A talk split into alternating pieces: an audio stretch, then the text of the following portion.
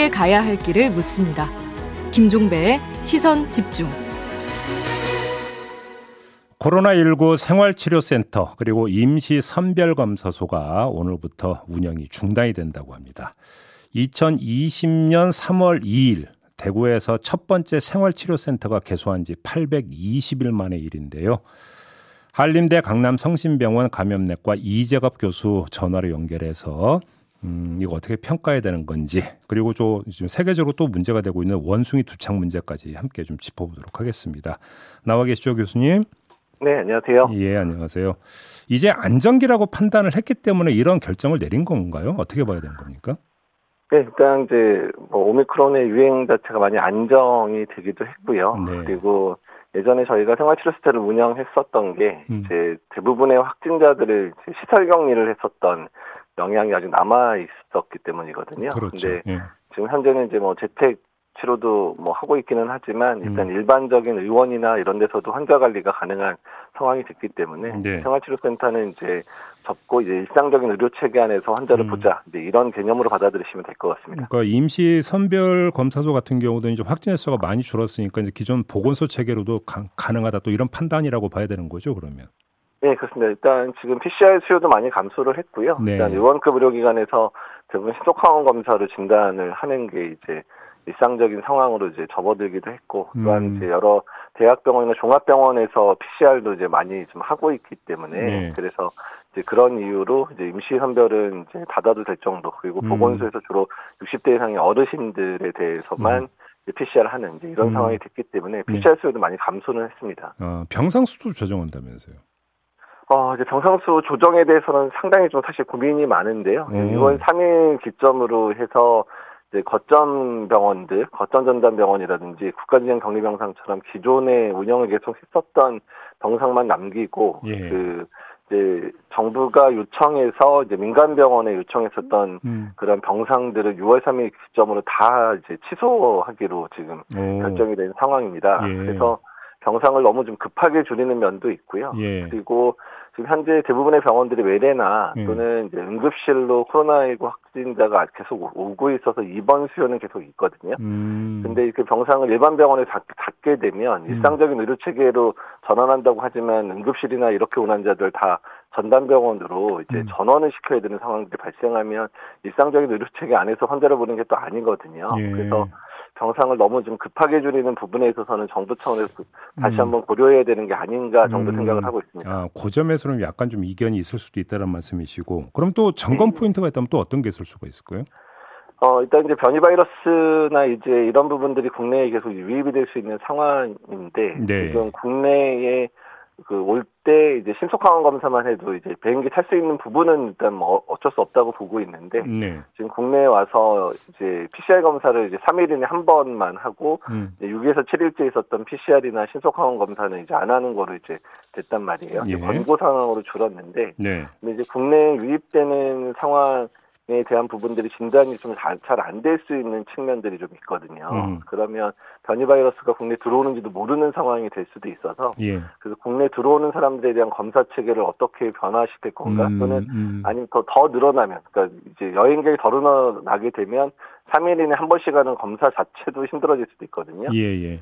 그러니까 이제 이런 부분들에 있어서 이제 앞으로는 뭐 표본 감시로 한다든지 이런 형태로 이제 체계를 바꿔야 되는데 음. 이런 부분에 대한 준비들은 서둘러야 될 것 같습니다. 그리고 지금 그 확진되면 7일 이제 격리되게 돼 있잖아요. 근데 이것도 네. 좀그 조정될 수 있다는 이야기가 나오던데 이 그러니까 방향은 어떻게 평가를 하세요?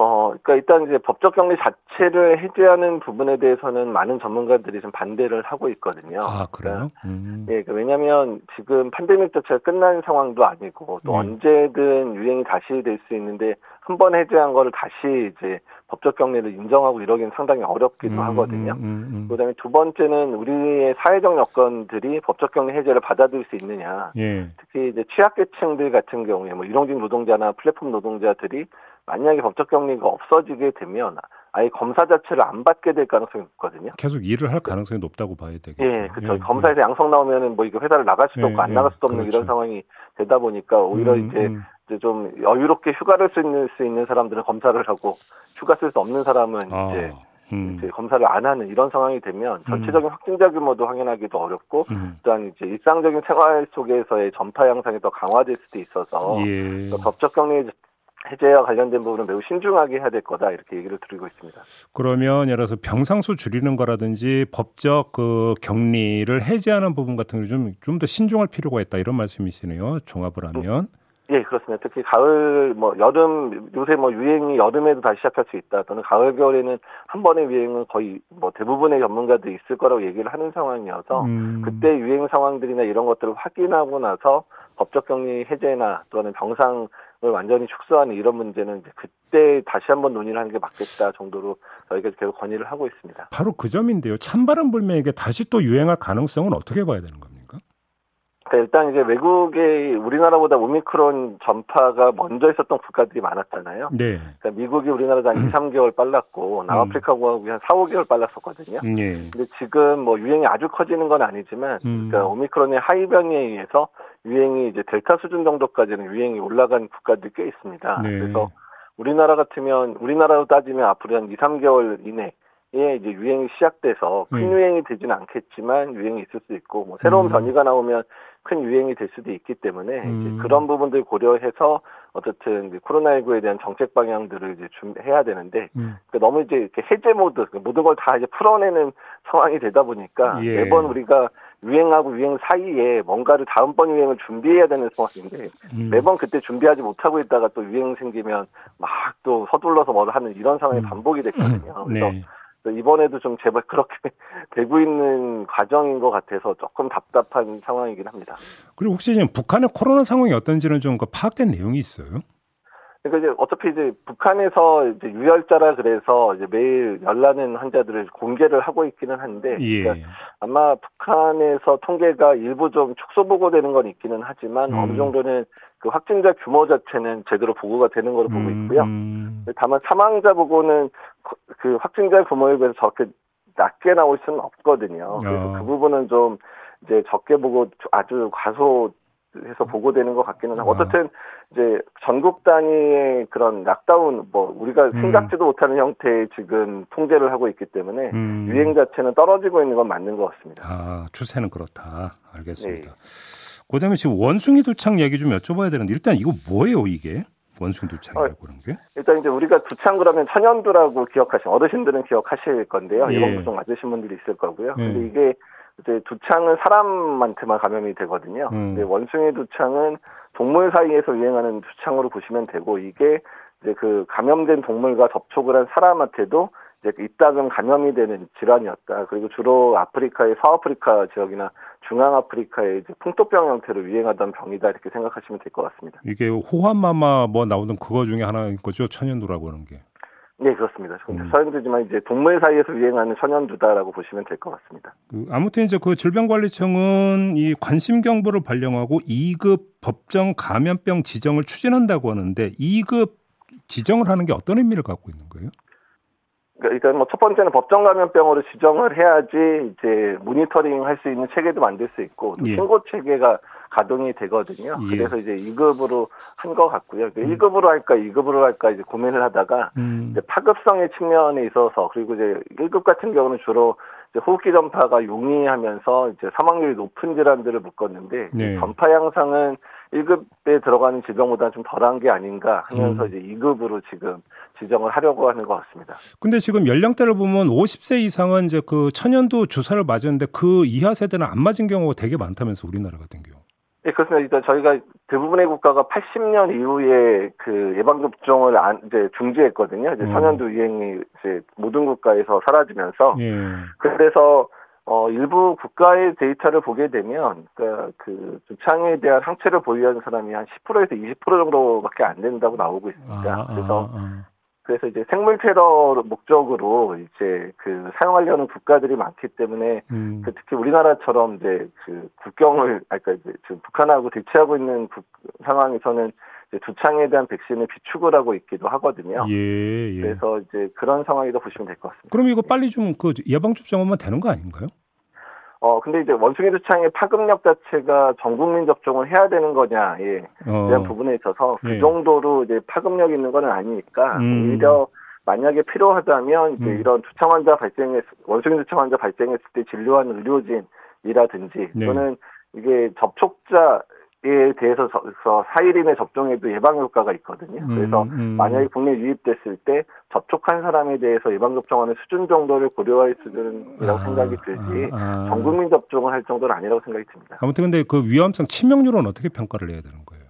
예, 치명률은 이제 그 아프리카에서 두 종류가 유행을 한다고 하는데요. 음. 서아프리카형이 한 1% 내외, 그리고 음. 이제 중앙아프리카형이 이제 10% 내외인데 현재 전 세계적으로 유행하는 패턴은 이제 서아프리카형이라서 치명률은 이제 좀 1% 내외 정도다라고 예. 보시면 될 것 같습니다. 알겠습니다. 자, 오늘 말씀 여기까지 들을게요. 고맙습니다, 교수님. 네, 감사합니다. 네, 한림대 강남성심병원 이재갑 교수와 함께했습니다. 날카롭게 묻고 객관적으로 묻고 한 번 더 묻습니다. 김종배의 시선 집중. 네, 어제 이 시간에 어, 문재인 전 대통령의 사저가 있는 양산 평산마을 주민과 인터뷰를 했었죠. 이 문재인 전 대통령이 귀향한 5월 10일 이후부터 매일 이 고성과 욕설 집회가 반복되고 있고 이것 때문에 주민들이 이명과 환청까지 얻었다 이런 상황을 전해드린 바가 있었는데요. 아, 문재인 전 대통령 비서실은 최근 시위를 벌이는 단체와 소음이 담긴 영상을 공개를 하고 이들을 모욕죄 등으로 경찰에 고소를 했는데요.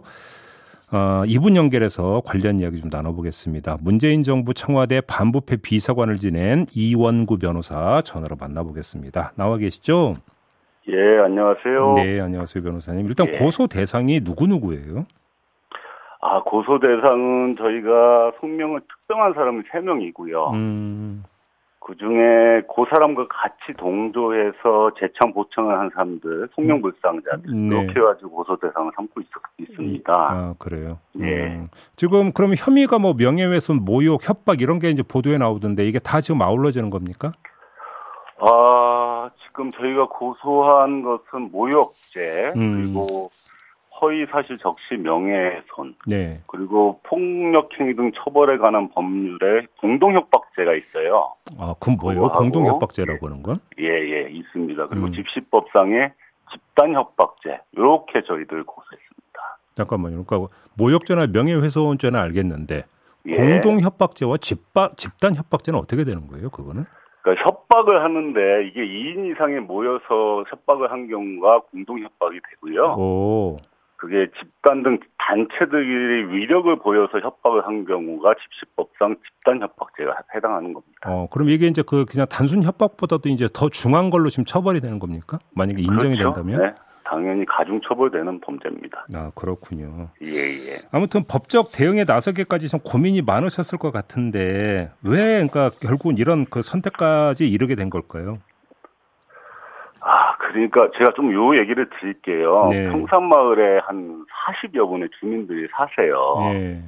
그 중에 이장님을 빼시고는 대부분 이제 문 전 대통령보다 연세가 많으세요. 음. 그렇게 노령화된 음, 곳인데요. 음, 이분들 대부분이 학성기와 소음 그리고 쌍소음 욕설 때문에 이명, 불명증, 뭐 정신과 진료 등 각종 피해를 보고 있고요. 예.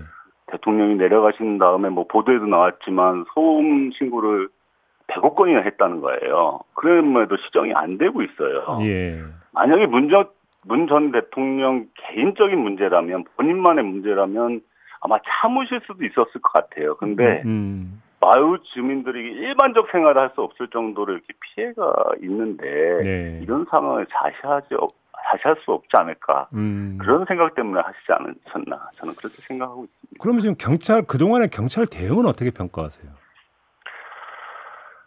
아, 그, 또 뭐, 경찰도 나름의 현장에서 여러 가지 애로사항이 있겠죠. 그렇지만, 예. 이게 단순히 집회 시위라기, 이기 때문에 강범위하게 보장해줘야 된다. 이렇게 조금 안이한 대응하는 것은 문제가 있지 않은가 싶습니다. 어, 근데 이분들이 음, 하시는 게, 음, 정말 우리가 통상적으로 알고 있는 집회 시위 이렇게 볼 수는 없거든요. 음, 계속된 욕설, 계속된 폭언, 음, 이런 것들 계속 반복적으로 지속적으로 하는 행위를 음. 우리 국민들이 이런 부분을 집회 시위라고 볼 수 있을지 저는 대단히 의문이고요. 그렇기 네. 때문에 조금 더 적극적인 대응을 해주셨으면 좋겠다. 이런 상황을 요청드리고 싶습니다. 알겠습니다. 아무튼 근데 이제 형식적 요건은 갖췄다. 사전 신고했고 소음 기준도 지키고 있다. 지금 이런 식으로 또 이제 주장을 하고 있는데 이 형식 논리에 따르면 그러면 된 거고 그러면 집회 내용에 대해서 뭐 평가를 해서 이건 뭐 집회가 적, 정당하다 정당하지 않다라고 하는 건 검열 아니냐 또 이런 식으로 나올 수 있는 거 아닐까요? 어떻게 보세요 이런 주장은? 아, 이거는 뭐 여러 가지 논란이 될 수 있는 부분이고 사회적으로 조금 컨센서스를 만들어 갈 우리가 해야 될 부분이라고 저는 생각하고 있고요. 예, 예. 그러니까 집회 시위라는 게 솔직히는 이제 정치 사회적 표현의 자유를 보장하는 거 아니겠습니까? 그렇죠. 예. 근데 이분들이 주장하시는 게 뭔지 혹시 앵커께서는 아시나요? 그러니까 뭐좀뭐 어떤 정치 사회적 유의미한 주장을 하시는지. 저도 그래서 그게 궁금해서 어제 그양그 평산마을 주민께 여쭤봤더니 뭐 대부분 욕설이고 비방이더라 이렇게 말씀을 하시더라고요. 그러니까요. 이분들이 정치 사회적 유의미한 주장을 하고 있지 않으면서 음. 하루 종일 욕설과 폭언을 하고 예. 이런 것들을 집회 시위로 보장해야 되는 게 우리 국민들이 용납할 수 있을지 음. 그리고 이로 인해서 전직 대통령 부부는 물론이고 마을 주민들까지 심각한 피해를 입고 있지 않습니까? 예.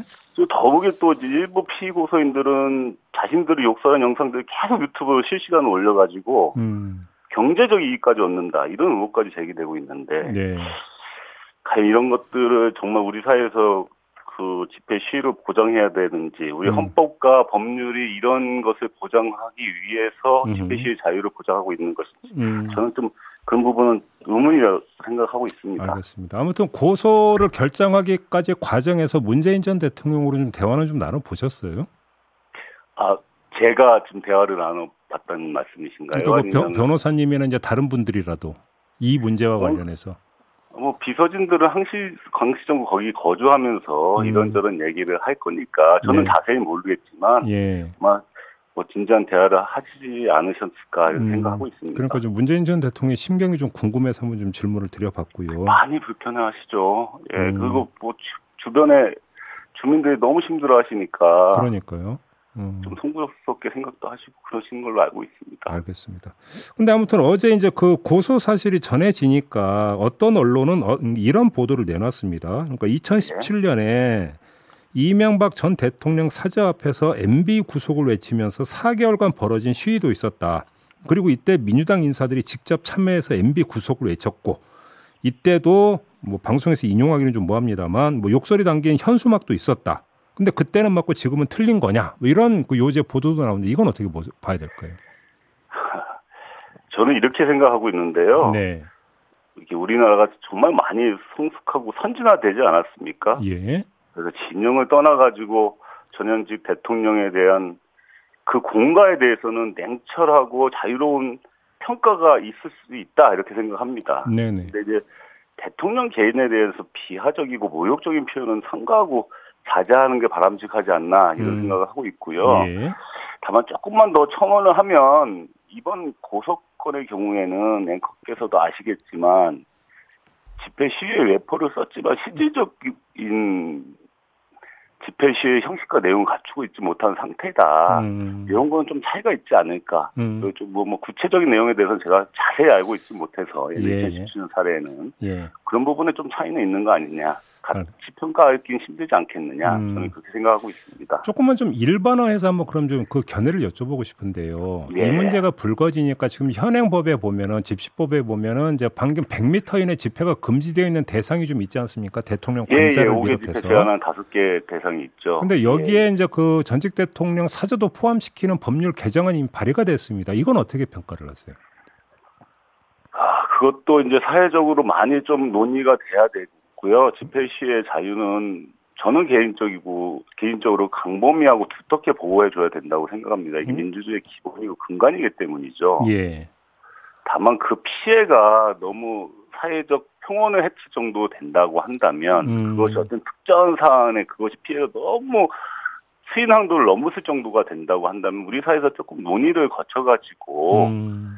합리적인 선에서 좀 조정은 필요하지 않을까 예. 이런 생각이 들고요. 그게 집회 시 장소에 대한 문제일 수도 있고 음. 집회 시에서 행해지는 행위, 발언에 대한 문제일 수도 있고 여러 가지 측면에서 좀 검토는 필요하지 않을까 이렇게 생각하고 있습니다. 그러니까 이거를 좀 관점을 바꿔서 이제 집회 시위 차원에서 바라볼 수도 있지만 또 이런 경우도 있잖아요. 이제 지금 뭐 욕설과 네. 비방만 난무하면 이게 그 정당한 정치 사회에서 주장을 하는 건 아니지 않느냐 이렇게 만약에 네. 판단을 했다면 네. 예를 들어서 이웃나라 일본의 일부 지자체도 hate speech 같은 경우는 지금 금지를 하고 있지 않습니까? 예. 그러면 예. 정당한 집회 시위와 hate speech를 좀 나눠서 접근하는 것도 법률적으로 가능한 것일까요? 어떻게 보세요, 이 점은? 아, 그거는 이제 제가 법률가로서 조금 말씀을 드리면 네. 이제 예전에 이제 물리적 폭력이 되게 중요했잖아요. 물리적 폭력을 어떻게 제재할 것인가, 형사상으로 행정적으로. 음. 근데 최근에는 언어적 폭력도 그만큼 중요하게 대두되고 있잖아요. 예. 문재인 정부 때도 갑질이니 성비이니 이런 것들이 그 주된 내용은 다 언어적 폭력이거든요. 음. 언어적 폭력으로 인해서 발생하는 피해, 음. 고통 음. 이런 것도 물리적 폭력을 못지 않거든요. 예. 그 집회 시위 과정에서 언어적 폭력 행위 이런 것들도 어느 정도 제한을 해야 되지 않느냐 이런 논의가 필요한데 제 음. 생각에는 네.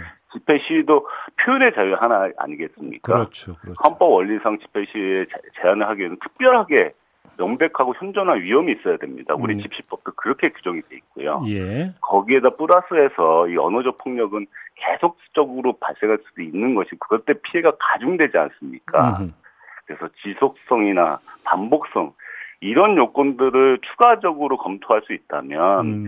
조금 법률적으로나 국회에서 좀 논의를 거쳐서 음. 좀 검토할 수 있는 충분한 대상은 되지 않을까. 아, 뭐 저는 이런 생각을 하고 있습니다. 그것도 한번 좀 국회가 진지하게 좀 머리 맞대고 한번 좀 고민을 해볼 예, 예. 필요까지는 예, 있다. 예, 예, 일단 예. 중간 정리를 좀 해야 될 것 같고요. 아무튼 이제 어제 이 고소 조치 이후에 이제 이 사람들이 어떻게 할지가 좀 관심. 어제는 좀 없었다고 하더라고요 보도를 보니까.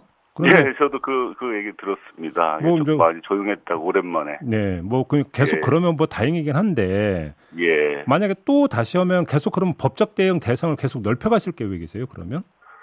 그 대상 부분 아까도 말씀드렸다시피 저희가 그 양산 사저 앞에서 집회 시위하신 모든 분들을 고소한 아니거든요. 네. 그 중에서 말씀드렸던 것처럼 집회 시에 형식을 띠고 욕설 폭언을 하신 분들 음. 이런 분들을 대상으로 해서 음, 음, 음, 지금 저희들이 형사 고소를 한 것이고요. 예. 그런 행위 자체는 저는 우리 사회에서 용납될 수는 없다라고 생각하고 있습니다. 다만 정당한 집회 시, 음. 그 내용과 실질면에서 집회 시는 보장이 돼야 되겠죠. 아마 음. 양산사자 앞이라고 하더라도. 예. 그래서 그런 분들이 새롭게 다시 다른 방향으로, 다른 방식으로 그런 형식으로 한다면 저희들은 어쩔 수 없이 또 고소 해야 될 상황이고요. 음. 추가적으로 또 뭐 민사상 손해배상 청구 뭐 이런 부분들도 저희들이 좀 검토하고 있습니다. 민사까지도.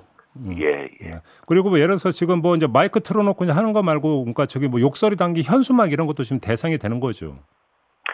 현수막은 뭐 이제 집회 시의 자유하고 조금 다른 차원이기 때문에요. 예. 그 시설물을 철거하는 이런 행정상 조치 이런 것도 예. 저희도 검토하고 있고요. 아, 예, 예. 그리고 뭐 그 집회 시의 형식을 삐어갖고 하는 욕설 이런 거는 뭐 형사상, 행정상, 그 민사상 조치를 취할 생각입니다. 자, 알겠습니다. 말씀 여기까지 들을게요. 고맙습니다, 변호사님. 예, 고맙습니다. 네, 지금까지 문재인 전 대통령 측 입장 반부패 비서관을 지낸 이원구 변호사로부터 들어갔습니다.